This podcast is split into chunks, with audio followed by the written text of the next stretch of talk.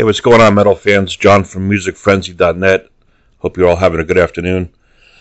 In the metal world, there's a handful of pure, iconic legends. Uh, one of those is Ronnie James Dio, um, having worked with uh, Ritchie Blackmore and Rainbow, having fronted Black Sabbath, and then going on and creating his own band Dio. Um, the guy has a very sizable music library and metal resume.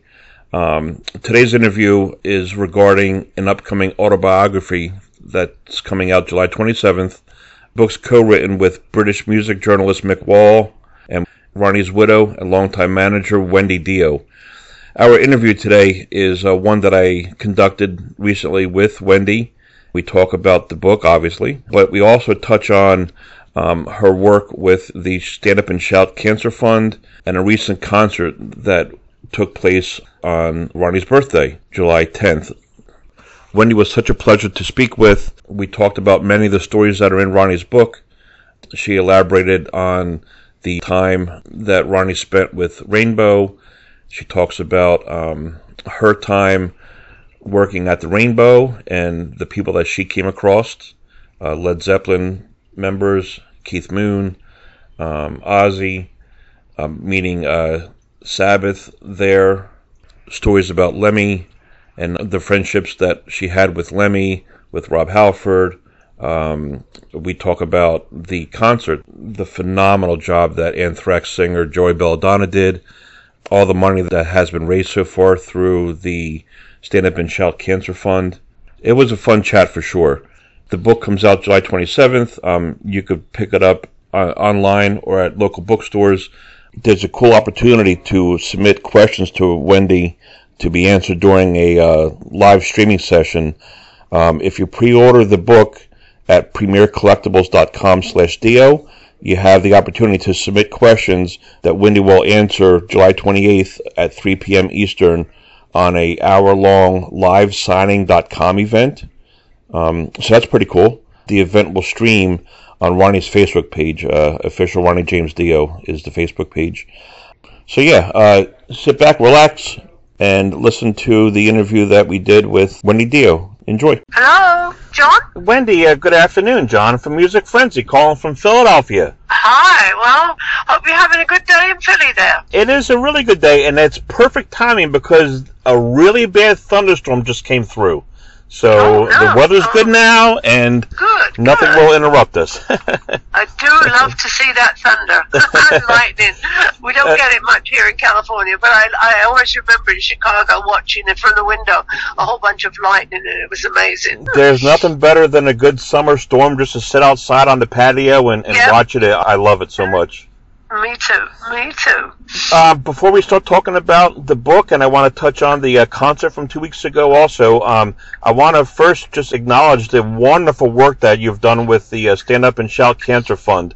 I mean, raising $2 million for cancer research so far, it's phenomenal. It's so inspiring, Wendy. Well, you know, we wanted sometime, one day, we might find a cure, and we just keep plodding along until we get there.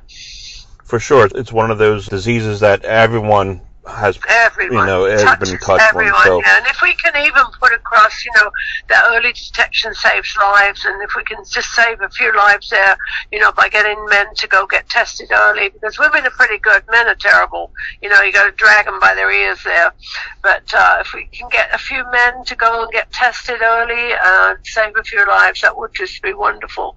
Wendy, men are stubborn and invincible. You should know that. Come on. they also don't like the way they have to be tested. this is this is correct. that is something that we're working on. Actually, we're working with, uh, we're uh, sponsoring um, Dr. Wong at UCLA right now, who is uh, in the middle of doing research with cancer on, on certain cancers like stomach cancer and pancreatic pancreatic cancer and prostate cancer with a swab. Uh, so you put it inside your mouth and do a swab, and it would instead of the uh, other way that the men don't like, uh, they could go to their doctor and get when they get a regular checkup and have this swab done, and it would detect cancer, even in its early stages. That's what amazing. We're working on right. Yeah, we're working on that right now. Hopefully, he may even have it ready by next year. That's wonderful news. hmm It's ironic that we're speaking today because I don't know if you're aware, but it's the 34th anniversary of Ronnie's fourth solo album, Dream Evil, today. Yes, I, know So that. I, I know I, that. That's so amazing. I'll tell you, Wendy. You know, before we get into the book, I watched the uh, Stand Up and Shout concert, which took place on Ronnie's birthday, July 10th. Um, what a phenomenal event! Uh, congratulations to you and everyone who put that on. It, it was awesome. It was amazing, and you know what? We had to extend it for an extra uh, an extra week because of the uh, uh, so many people at the end. You know, near the end were saying, "Oh, we didn't get a chance to see it. Can we get?" So we extended it for another week. Which was great, which made us earn even more money. We are just actually doing a calculation of how much we earned for the charity today. Unbelievable. So, yeah, the live performances were so good, and to see Joey Belladonna from Anthrax sing so many of those songs that we all know Uh-huh. and love, I mean, he he did them justice for sure. Absolutely. I think everyone did the justice, and it was so, so. I mean, my heart was so full with so many people, of musicians giving their time and talent. It was just, it was just. I, I, I'm getting goosebumps now thinking about how many of them gave their time and talent, and it's just amazing. And they just keep doing it, and it's just. I am so thankful and so grateful. A person like me, Wendy, who only knew Ronnie through his music and all the concerts I've seen, I've seen him several times. Uh, I'm sure anyone who watched that concert walked away with a true appreciation of how much this guy was loved and respected in the industry. Absolutely, absolutely. He was a special person. I think they broke the mold. You know, not only did he have the great talent that we all know, but he was also such a wonderful human being, just a fantastic human being, which everybody loved him, and and he just made everyone feel special around him. And I think that's what everyone.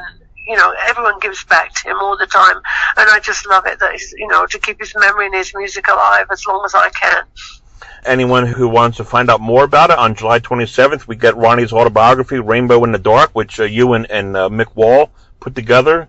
Um, uh, can you just give our listeners a rundown of how the book came together and all the work that Ronnie did to get the book to the stage? Okay, so Ronnie was writing. He started writing many years ago. Um, he started writing the book, and um, and then he would, you know, write it for a while, and then and then stop, and then do a bit more and a bit more because none of us knew he was going to pass away as soon as he did. And then um, even when he got sick. Uh, he wasn't writing so much, but he would scribble little notes about different things in his life because he wrote the book up until almost the end of Rainbow, and then um, he scribbled notes and different things about subjects that he wanted to talk about in the book. And uh, he always intended the book to start in '86 and end in '86 because of the fact that uh, in the beginning he was about to go on Madison Square Gardens to perform, which was his, his ultimate dream. Yeah. Um, and uh, a journalist uh, asked him, How did you get started? And he was going to give the usual answer. And they thought, How did I get started? And then he goes back. But he has to finish them because then he comes back to it and says, I got to go now because I got to go on stage. Correct. And uh, I tell you more, but that's another story. Yeah, exactly right. And it was so awesome to read this man who has had so much success with so many wonderful musicians all over the globe. And the man was so excited when he played Madison Square Garden. It's it's just it's it warms the heart, you know. And I forgot the camera and I got shit for that. Yeah. and and he mentions it. He brings that up. I know. And you know, in those days we didn't have cell phones. Right. We had to bring a camera. His one time. Come on.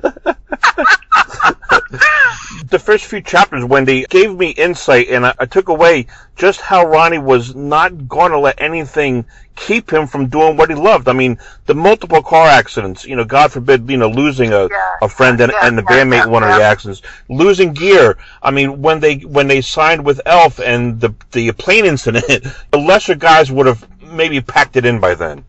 Right, exactly, exactly, exactly. And then, you know, of course, his best friend died, and and that was a terrible thing. And then Rock, his cousin, left, the band, and that was another really, you know, uh, he was so upset about that. He did, actually didn't talk to him for many, many years over that. Um, but um, yeah, no, no. I mean, there, there's so many things, and, and how naughty he was in stealing cars and things. That was really bad things in there that he did.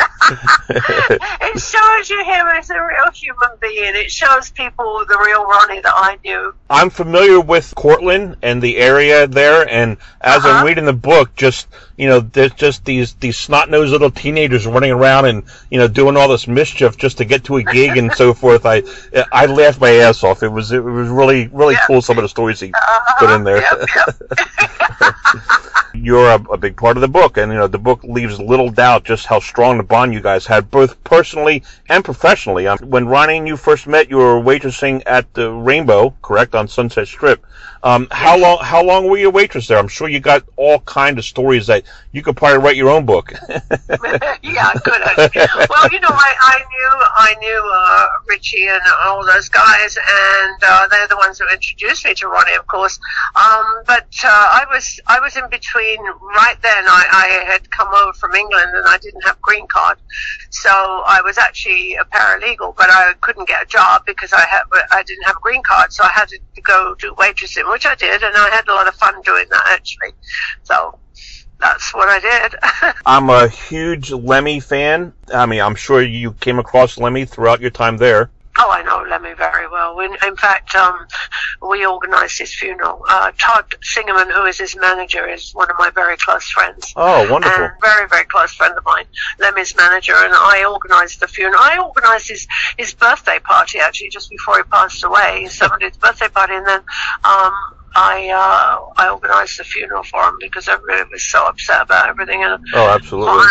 Yeah, yeah. So, um, no, very, very, uh, very, and I saw so many people in there. Um, all the antics of the Zeppelin guys that used to get up to, and Keith Moon and all those people, all, all the, all those people came in there all the time. It was, it was, it was a very fun place to work. But I worked hard and I made money. yeah, exactly. The book takes us through Ronnie's career up to 1986, you know, like we mentioned. So there's a good portion, obviously, featuring his time in Rainbow. You know, he talks about the recording and, and touring and so forth.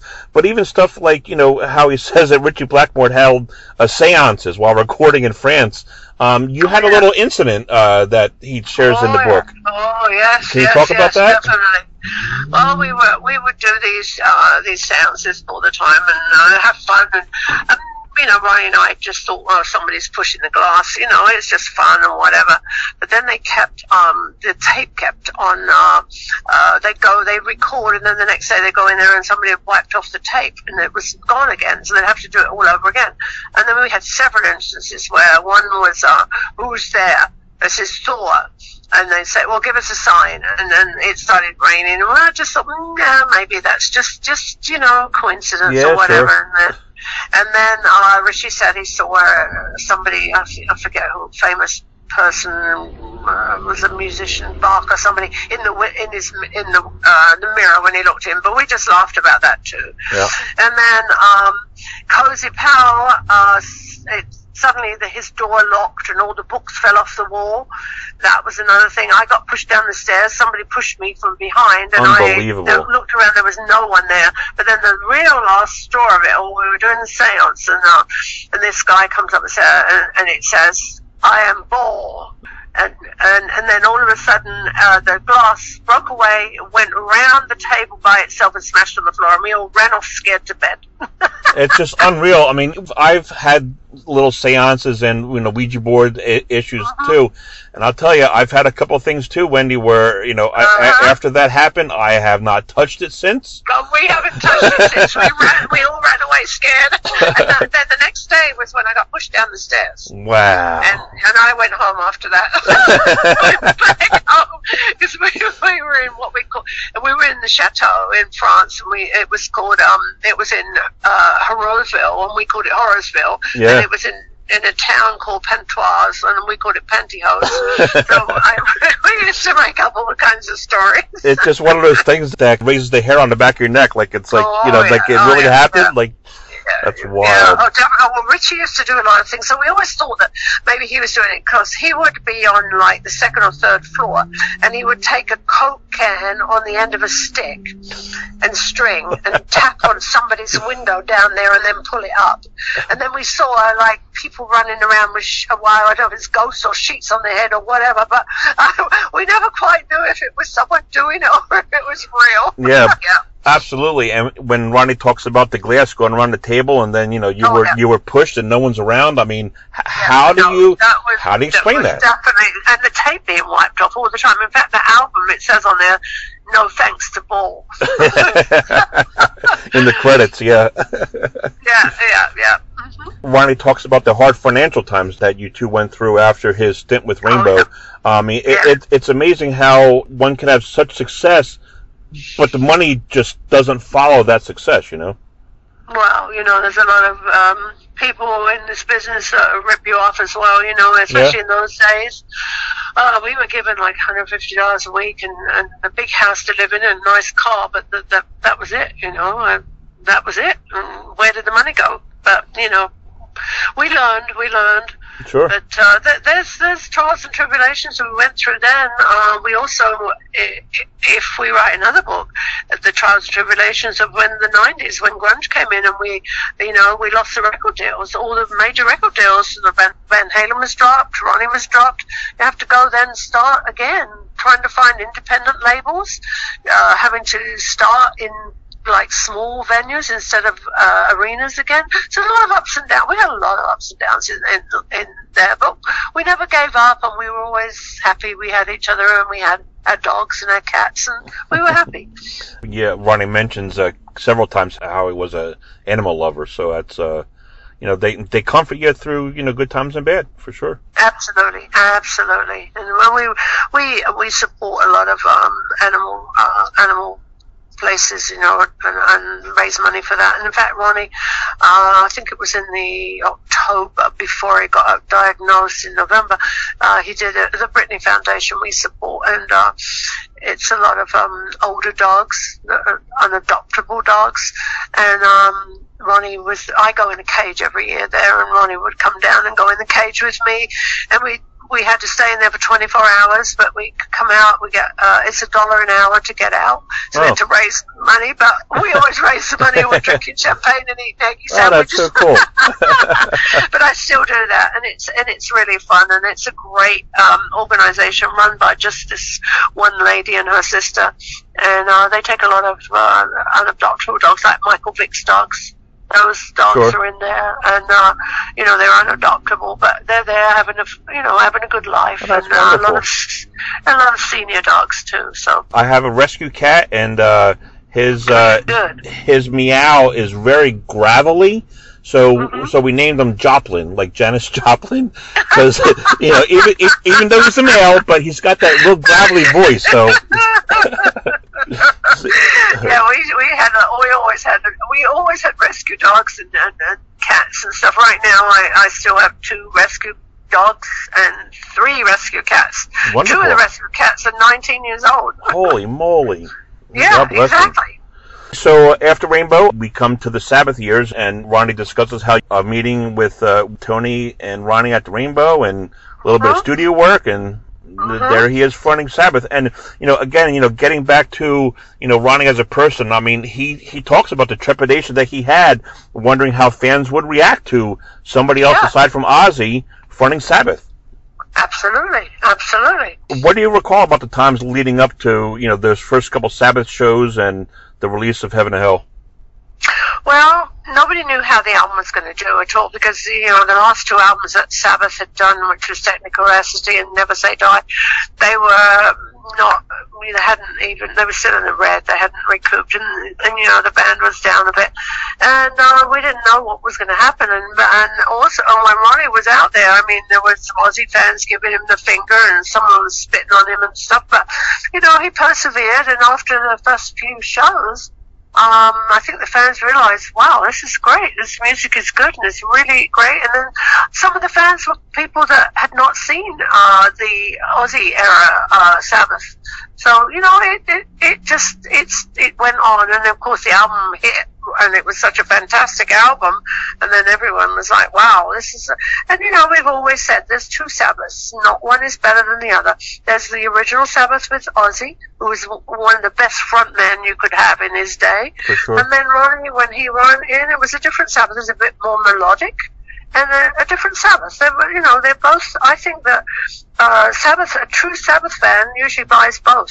Oh, absolutely. I have all of them. So Yeah, yeah, you know yeah, for exactly. Yep, I- Exactly. yep. It's crazy because two phenomenal records with Heaven and Hell and the Mob Rules, and then that was it. Ronnie was out. I kind of took away that it. It was almost destiny that he was going to have his own band. You know, being you know he didn't have a lot of a lot of creative control uh, with uh, with Ritchie Blackmore. And then, you know, when uh, Live Evil was being produced and whatnot, you know, he wanted to go one way and uh, Tony wanted to go a different way. It was, it was kind of his, his destiny to make Dio. Yeah, and that was really scary. Yeah. we didn't know what we were going to do, but we, we, you know, we survived and we, we plodded on. We mortgaged our house and went for it, and uh, it paid off.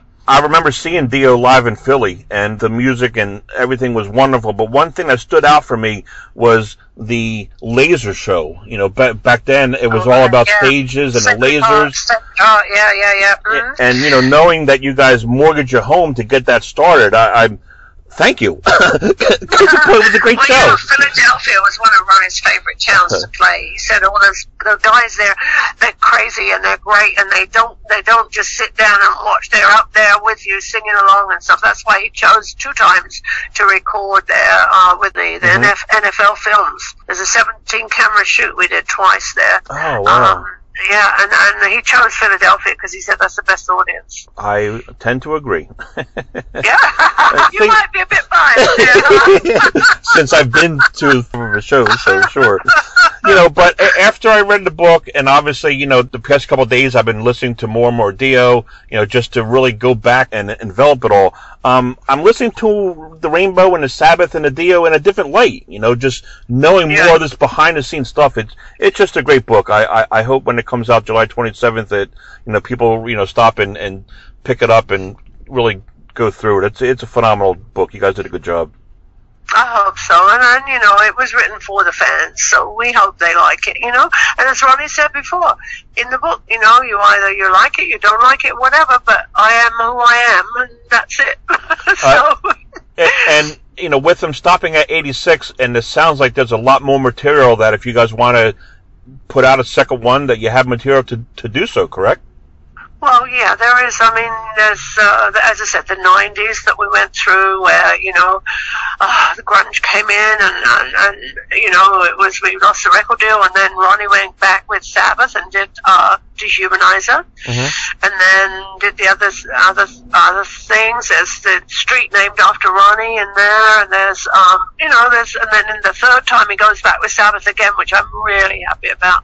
I'm so happy he went back to, to that and everything was good before he passed away. That was so every- great every- with Heaven and Hell. Everyone was playing in unbelievably uh, good. Everyone was such good friends, and, and we're still good friends. I mean, we're still good friends. Obviously, Tony lives in England, but uh, Gloria and Terry live down the same street as me. I Oh, see them all the time. nice. You know, uh, yeah. So I mean, we're we're we're really bonded friends.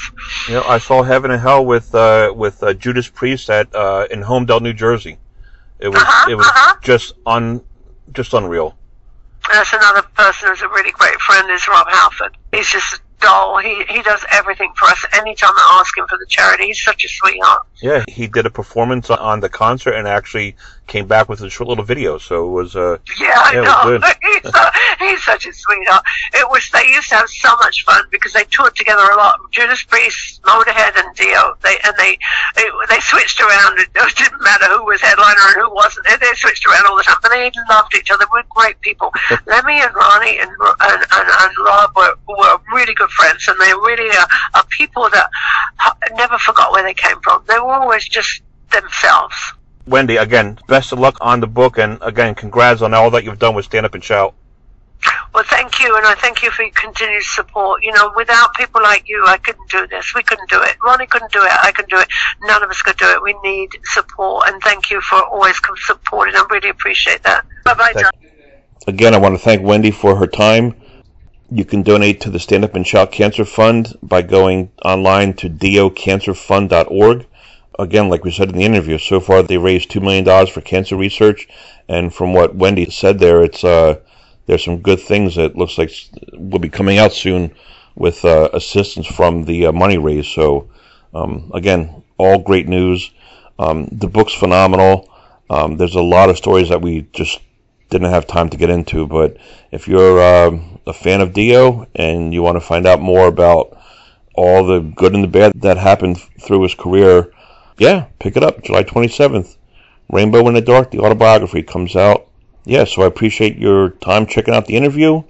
Our Twitter account is Music Frenzy underscore net, as well as our Instagram and our Facebook is Music Frenzy Net. And we look forward to bringing you more interviews. You all take care and stay safe.